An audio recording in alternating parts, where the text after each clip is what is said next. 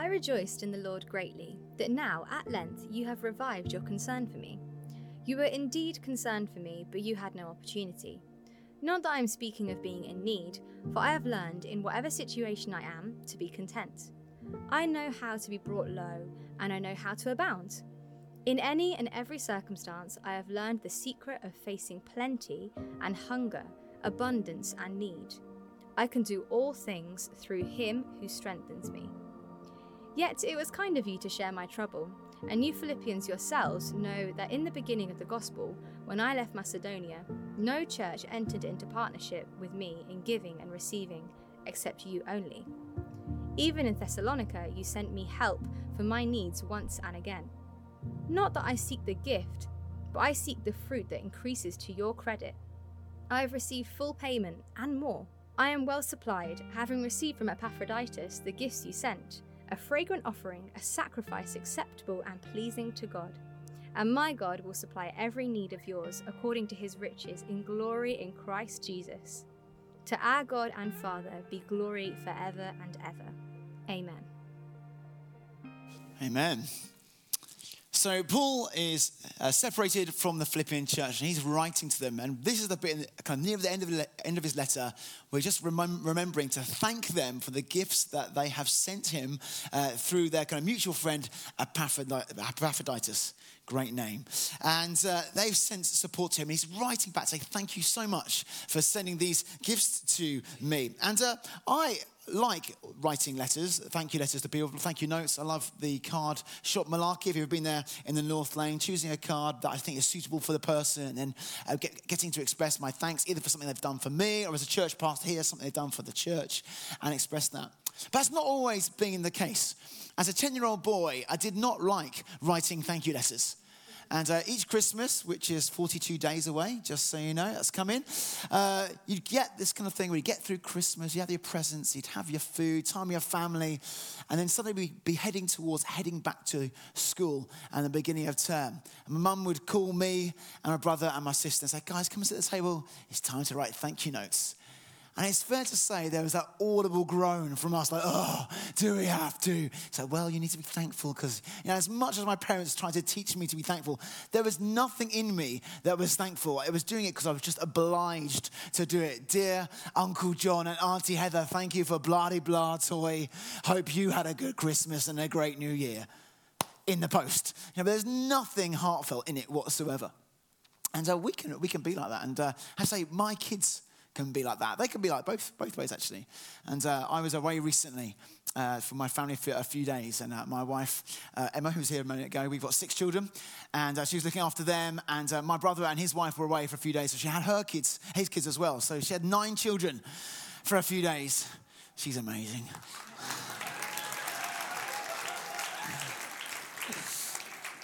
Thanks, team. I think if I can get her applauded and go away again next time as well. So it's, it's working well. And uh, so I was away, and uh, we're on different, uh, t- different time zones. So she sends me a video message uh, of all the kids. And so she goes around the house, and, and they're like, Hello, Uncle Stephen. I hope you're having a nice time. And uh, Daddy, we really miss you. We love you. And then she got to one of my sons, and one of my sons looked down the lens and said, Dad, I really do miss you. I almost am just so amazingly grateful for your input in my life and just the man that you're making me to be, and particularly how you've got me through these last few years, years of education. Love you. Look forward to seeing you soon. And I'm like in another country, like, oh man, this kid loves me. This is so amazing. I just feel so like uplifted as Em moves around, around some other children and gets some other kids. And, uh, and they look in the lens and they say, Daddy, we're really missing you. We hope you're having a lovely time. And then without missing a beat, looks up at Emma and says, Is that enough?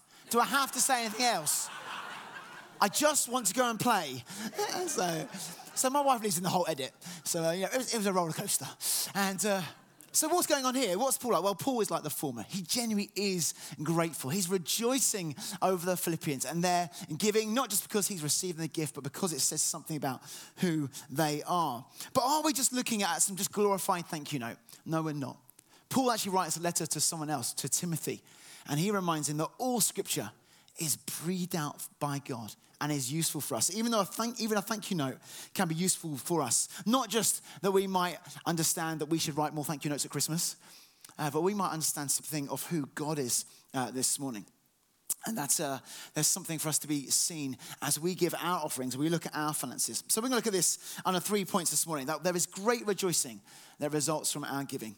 That is a privilege of being involved in what God is doing upon the earth. And also, how do we overcome the difficulties of parting with our cash, particularly in cash strapped times? We want to give today, and hopefully, as I speak to you, hopefully you'll feel inspired. Say, yes, I want to give, and uh, hopefully, some of our videos and the things we're giving into also will kind of think, yeah, that, motiv- that motivates me. But I, I want to say to you this morning, church, we want to do something out of faith today. We want the Holy Spirit to help us as we do this. We don't just want to do it because we think it's a good idea. We want to do it because it's God's idea and God leads us in it and empowers us. So let me pray for us as we do that. Heavenly Father, we want to thank you for the Holy Scriptures. We thank you for what we find in the Bible. Thank you is useful for us. It's building up for us. Sometimes it's challenging and provoking too. And God, I pray help our hearts to be open this morning to the things that you want to say to us. Uh, that we might love you more.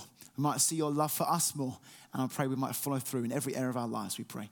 In Jesus' name, amen. So, in this passage, the uh, uh, Philippians are Christians and they have sent gifts to another Christian. And uh, we see it as a very usual thing that within the family of believers, we're to be good at giving to one another. But we see also that in the scriptures, we're to be those who bless our neighbors just those who aren't sometimes in the household of believers, not in the church, but outside of that. Also to be those who give to the poor, also give to those who are our enemies.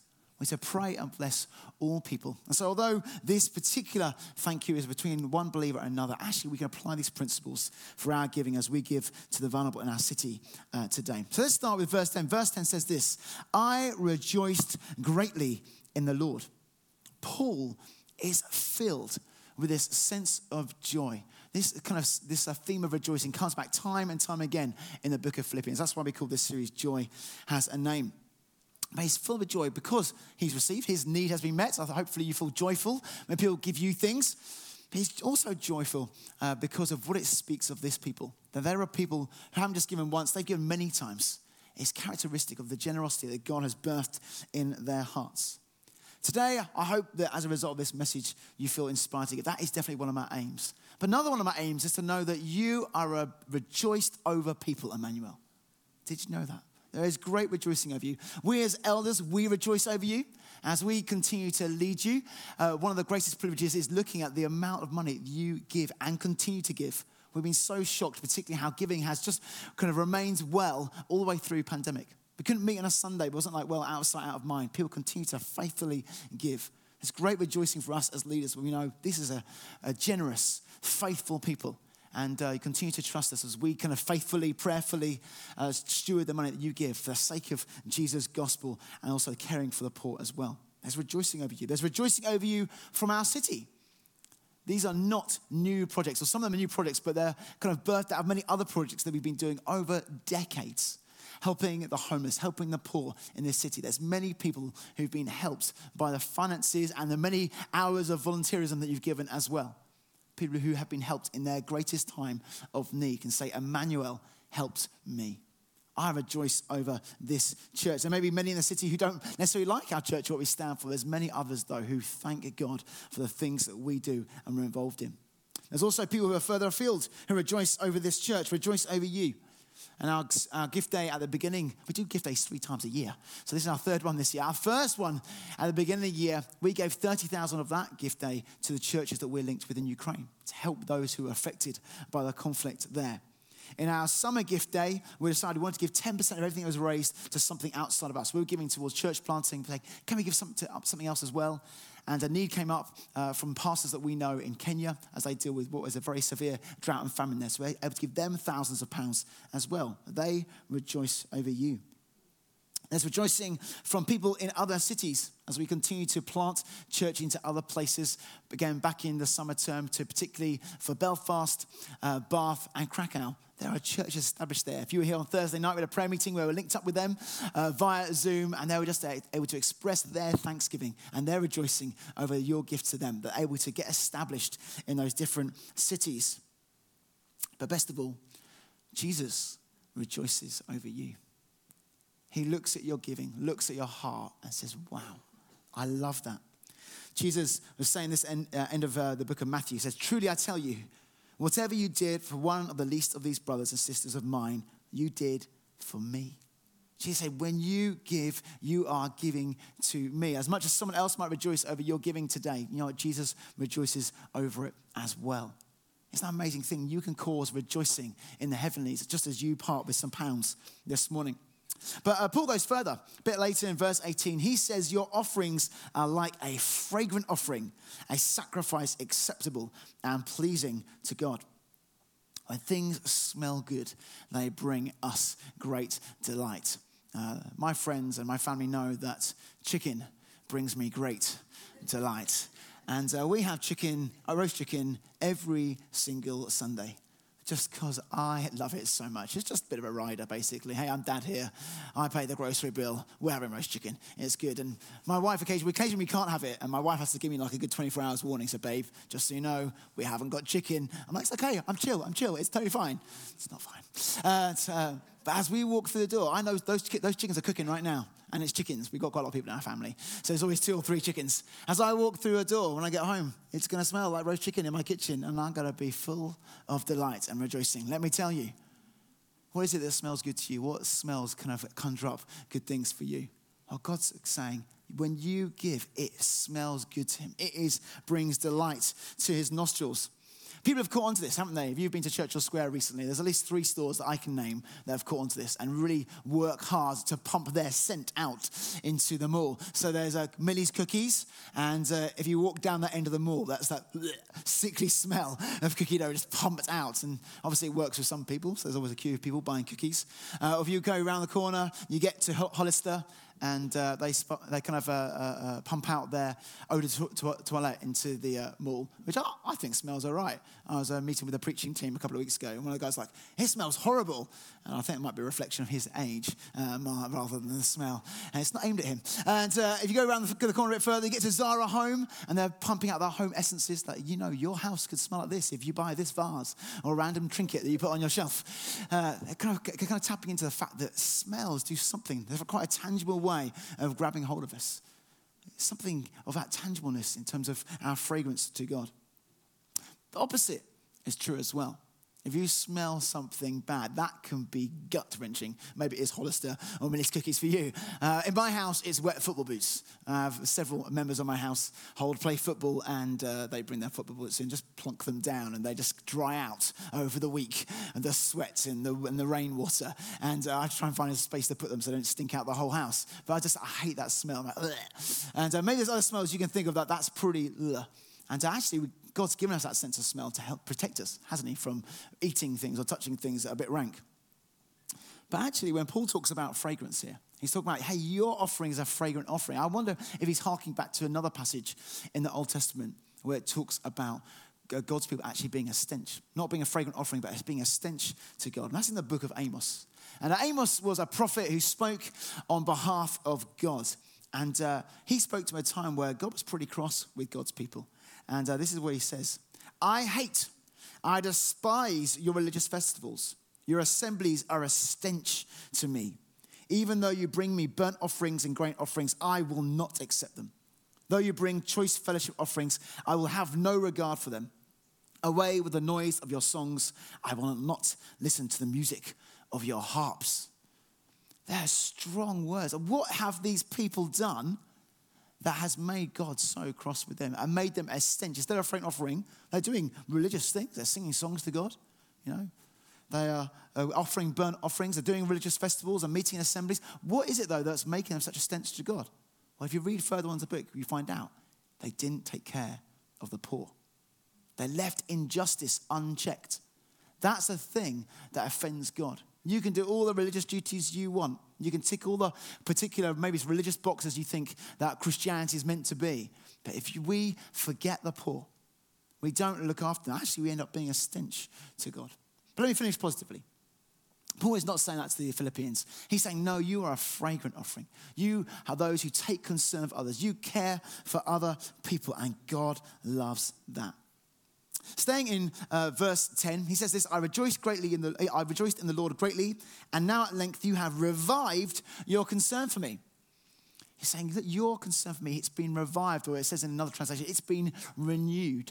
And like I said to, said to you earlier, we have three gift days a year and an opportunity to give every week. I know many people in the room give by standing order, goes out of our bank accounts. We give and we give and we give.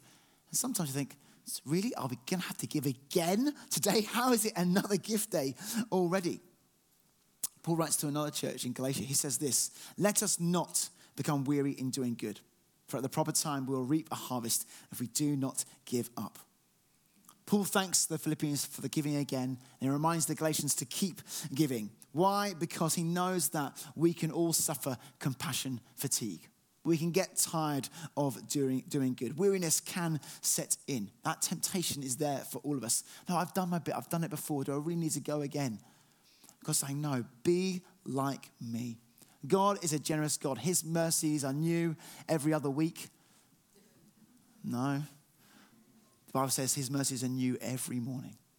Every day, God comes and blesses us with his grace and mercy. God encourages us to pray when, when, when do we pray for our bread? At the beginning of the week? No, daily. And daily we come to God and say, God, give us what we need. And that's what he does. Every single moment, he's coming, being generous, being good to us. He said, Come and be like me. Be good. Be good on each and every occasion. Don't let weariness set in with this. Let me help you further with that. So, yes, there's rejoicing over our giving, but you know, there's a, just a privilege of giving as well. If you're thinking of letting this gift day pass you by and leave it to others, let me tell you, don't do that. Get involved. It's a privilege, it's a blessing, it's an opportunity to be, partner with God and what God is doing upon the earth. Paul says that this church has always been, always been kind of concerned for his welfare, but it wasn't until Epaphroditus, Epaphroditus uh, traveled to him that had the opportunity to follow through on it. From the passage I read in Galatians earlier, it says this: it says, Therefore, as we have opportunity, let us good to all, do good to all people we can sometimes be moved or have the desire to help or give to other people, but sometimes it can be a bit difficult to know how. I find that's particularly the case when it comes to helping the poor and disadvantaged in our city. If you walk around our city, uh, you very quickly bump into people who are in need.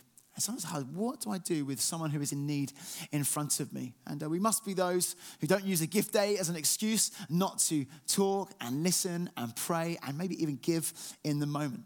I think gift days give us a real opportunity to say, this is an opportunity I know in which I can get involved with remembering and helping the poor. We have an amazing team at Emmanuel who have spent years understanding the needs of our city and helping to meet, to meet it. Through, through a trial and error, to be honest with you, but actually getting things very, very right fruitful projects that are really helping in a sustainable way to help people get back on their feet and in a way that gives them dignity and uh, gives them uh, a way forward and a good trajectory. They're also good at working with other churches. We love working with other churches in the city, with other charities, the local authority, and other organizations as well, giving a holistic care for people in our city. This is a great opportunity for us to get on the back of. I think, how can I express my care for others? This is a great way in which to do it. It's a wise way of doing it. Verse 14, Paul says, It was kind of you to share in my troubles. Or if you look at the NIV, it says, It was good of you. And as I was reading it, and as I was preparing this, I thought, yeah, it was good of them. But you know what? It was good for them as well. It would be good of you to give this morning. It'd be rightful that people thank you and people rejoice over you. But you know what? It is good for you to give this morning as well. Because we get to, get to be part of what God is doing upon the earth. God doesn't need us, but He invites us into doing what He's doing here upon the earth. I've been around a lot of gift days in this church, which means I've heard tons of stories of different people who've gone on adventurous leaps of faith with their finances when it comes to gift days. Often, they've often hear stories of people who've put away uh, kind of a pot of money they were saving for a particular thing. Maybe it's to buy something or do something, and uh, they just felt in these kind of moments that God, just give them a little prompt. Hey, why don't you give that into the gift there? And I've heard about people who wrestle with God. Really, God, but you know I'm, i want to do that. In fact, I feel you calling me to do this thing. And I've been saving for it. Why would I now give that money away? But just feeling that kind of, that just gentle kind of prodding by God, say, no, oh, trust me with this. And given huge sums of money into gift days and giving money away. And then often, not always, must understand not always, but often I hear that how that story results is that God fills up that lack again in another way. Sometimes from external sources, some places they never knew where it would come from. Often, though, from other people in the church. Someone else in the church has suddenly given them something which they can do the thing they wanted to do. So you've got person A wrestling with God about what they should give to the gift day. and they give it. And then person B then fills up that lack in the same church. You're thinking, God, that just seems a bit convoluted. Why do you just use person B to give into the gift day and cut out the wrestling and all the, all the malarkey there? Why? Because God wants us all to be involved. He could do that, but personally, would miss out on being a channel of blessing. Would miss out on growing in faith and adventure with God. And God wants to invite us in. Hey, you get to be part of this. You get to take some steps. You get to put your money where your mouth is. Put your money where your trust is. Put your money where your faith is. So we all get to be involved. And some of us, this will be the 20th time we've done it. Some today, it will be the first time you've done it. Let me encourage you. It can be a bit, bit kind of uh, nerve wracking. I've definitely had butterflies sometimes putting in, like, oh, this is ridiculous. But just like, God, but I trust you. And sometimes very quickly I'm in a good place. Sometimes like, oh wow, we did really are living in uh, need as a result. But you know what, God, I live in need because I want to be part of what you're doing upon the earth. We get to be a channel of blessing to others. We looked at the story of Abraham earlier this year. God chose Abraham, blessed Abraham. Why? So that God would get the glory, yes, but also so that he would be a blessing to those around him. We get to be part of the action. We don't just need to sit on the sidelines eating popcorn. What is God going to do? God said, No, come and join me. Get to be part of what is going on. God does not need you to save other people. God does not need you to help create and sustain all of creation. God does, does not need your help in answering prayers. But God chooses to use us in all these things. He chooses to use us to reach out to other people, to recreate things upon the earth, to help even answer the prayers of others. Yes, we want to keep praying for God's miraculous intervention in the world. But we also need to understand that God's main agency, the main way He works things out upon the earth, is through His people. Genesis 1, it says this God blessed Adam and Eve, and he said to them, Be fruitful and multiply and fill the earth and subdue it. They're to those who go out into every area of, the life, of life, every sphere of uh, society, and be fruitful and multiply and do good. Same for us. We are to do good into every sphere we find ourselves. We're also to be those who love Jesus by obeying his commands. And he summed up all the whole swathe of instruction in the scriptures by saying this love God and love people. You know what? We get to love God and love people this morning by giving our offerings to him. Don't miss out today. Paul says this He says, No church entered into partnership with me in giving and receiving except you only. Paul's full of rejoicing for this Philippian church, but there must be some sense of grief in his church that some other churches haven't followed through.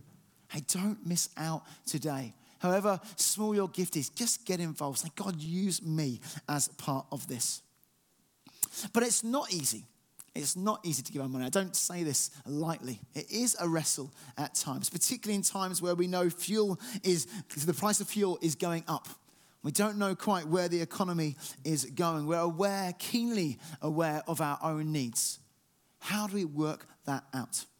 Well, the Bible says it is more blessed to give than receive. So if you want some blessing in your finances or in your ways, you know what? The Bible says it's more blessed to give than receive. Thinking, well, that's a nice line, but is that really true? Well, let me tell you that a Harvard study that was published back in 2014 found that this was the case non Christians who are doing the study did a study on the giving habits of people and found out what the Bible has told us all along that it is indeed more blessed to give than receive. They called their study the paradox of generosity. And they found out that generous people were more happy and more blessed, and that misers were more miserable. That's what they found. And it's not because those who gave had a warm, fuzzy feeling. They were poor, but they felt happy about it. Now, they generally found that those who gave ended up being better off in all kinds of indices, including financially.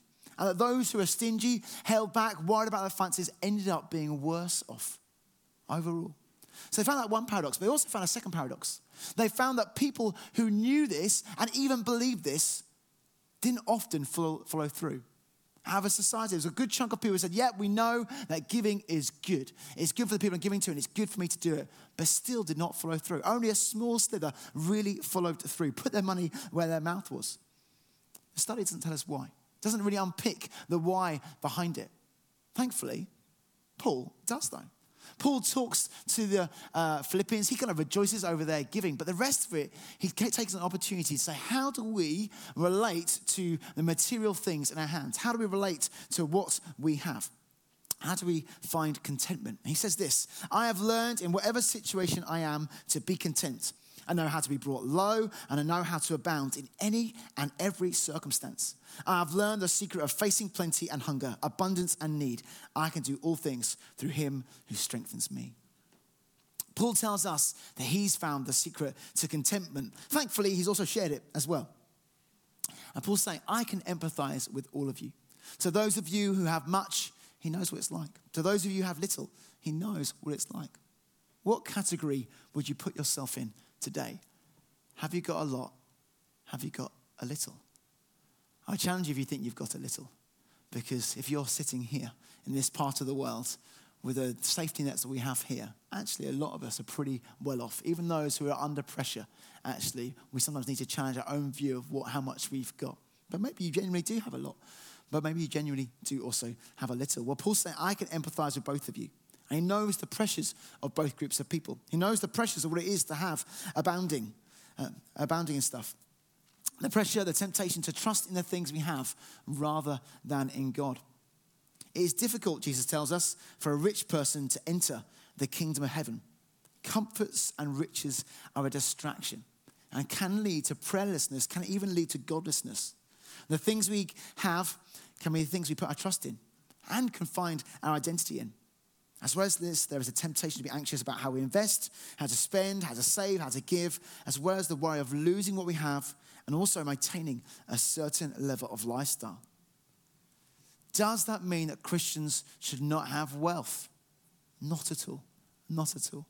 It's just to be those that are aware that those can be trappings for us. Money is not the root of all evil, the love of it is, though.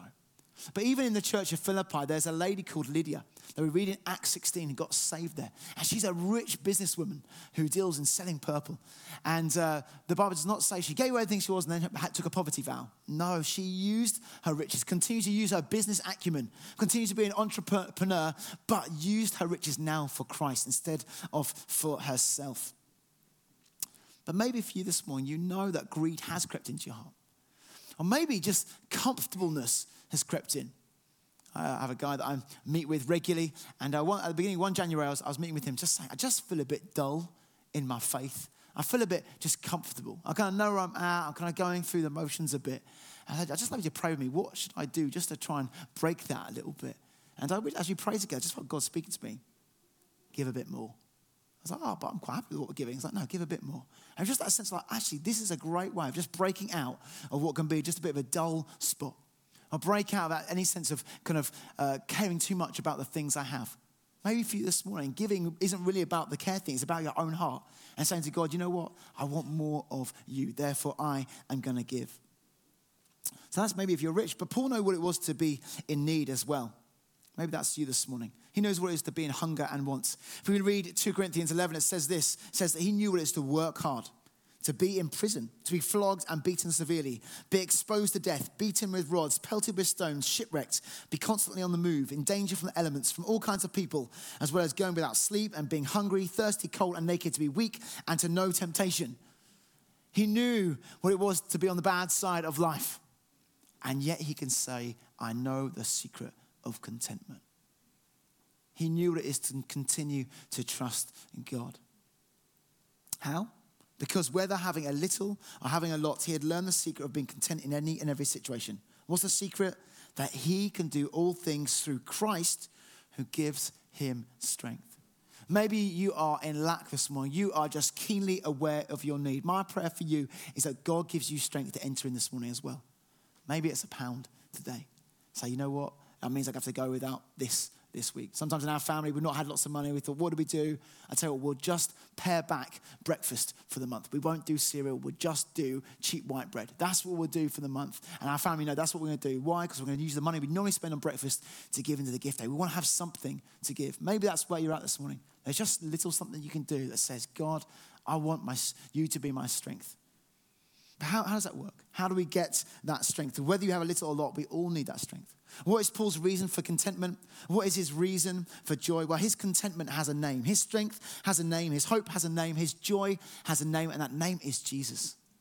He knew what it was to walk with Jesus. The Bible describes him as a good shepherd, a good shepherd that has helped him to lie down in green pastures and be still beside calm, still waters. He's also the good shepherd that's led him through dark valleys where he can't see the sun, where things have been difficult. What's his reason for hope? Is because Jesus has been with him. Jesus is his source of comfort. Jesus is our source of comfort. And not just the there, there type of comfort, no, the strengthening comfort that comes from him. Paul knew what it was to know both wealth and poverty. So did Jesus. Jesus knew the wealth of heaven, the glories of the eternal, and yet he gave it up to come to earth, to know the poverty of being born in a stable, to come and live in the reality of this fallen and cursed world with all its struggles and all its difficulties. And he came so that he might empathize with us that he might know the things that you are going through. Now, he doesn't just hear you when you pray, he feels it. He feels the keenness of our struggles and gives us the comfort that we so desperately need. Paul thanks the Philippians for sharing in his troubles. But you know what? We thank God even more. We thank Jesus that he came to share in the struggles that each one of us has. And Jesus is incomparable in that sense. He didn't need to. In fact, it's almost scandalous that he did so but he did it out of great love for you and me. Trouble, not just from external sources, but trouble that we create for ourselves. The Bible talks about the trouble that comes from our own sin sick hearts. We're the ones that have messed up, but God, in His great love, has come to us. says Paul says this in verse 19 My God will supply every need of yours according to the riches of His glories in Christ. This is a wonderful reminder this morning now, as we give, we're not just following Jesus' example as a giver, but Jesus is our backstop. Jesus has got your back as you give this one. He's got your financial back. He's got your relational back. He's got your emotional and mental back as well. He got, I've got it all. I've got you. Don't worry. How do we know that? It's because he went to the cross and died. He proved it, laid it all down for us. He's got our eternity. He knows that our sin means that we're meant to be separated from God, but He came that we might be joined with Him, that we might know the forgiveness of our sins. He's given Himself to us that we might know the healing of our diseases, that we might know peace with God, that we might receive our daily bread, comfort for our soul, power to defeat sin, wisdom for our situations, a place in His family, and access to His heavenly throne room. Church, we have everything we need for life and godliness found in Christ Jesus. Why would we not give today? Even if we know some temporary lack, you know it's great to be able to say that we are part of what God is doing upon the earth. Even if it costs us something this morning, we can know there's great rejoicing in heaven and great rejoicing in our city because of what we give. But we need faith and we need help. So let me pray for us. Heavenly Father, we want to thank you for just this opportunity that presents itself to us this morning. And uh, Lord, none of us want to give out of guilt this morning. Lord, please let that not be the case. We want to give because we know that you're a giving God that's inviting us into being like you. You're a giving God who's giving us opportunities to bless others. And even as we bless others, that we would be blessed in return, Lord God. That's an okay motivation. It is, Lord. And we can test you with this. Lord, because I'm giving, Lord, I'm trusting you now that you would provide for my needs. I want to pray as a result of today, right across our five services, there'll be many stories of those who maybe gave for the first time or who gave big and just found, Lord God, that you are faithful, that you are true, that you, we can speak your promises back to you that we might begin to just tell stories of your faithfulness to us. I pray, God, make us a generous people, not just today. Lord God, we thank you for gift days, but Lord, I pray, make us generous on every occasion to our families, to our friends, to our neighbors, to people we bump into in the street, Lord. Generous with our finances, generous with our time, and generous with our energies, we pray. Generous with our prayers, Lord God. Let that be the mark of this church, Lord God. Let us not shrink back, Lord God. Let's not grow weary, but press on in the people you've called us to be, we pray. In Jesus' name, amen.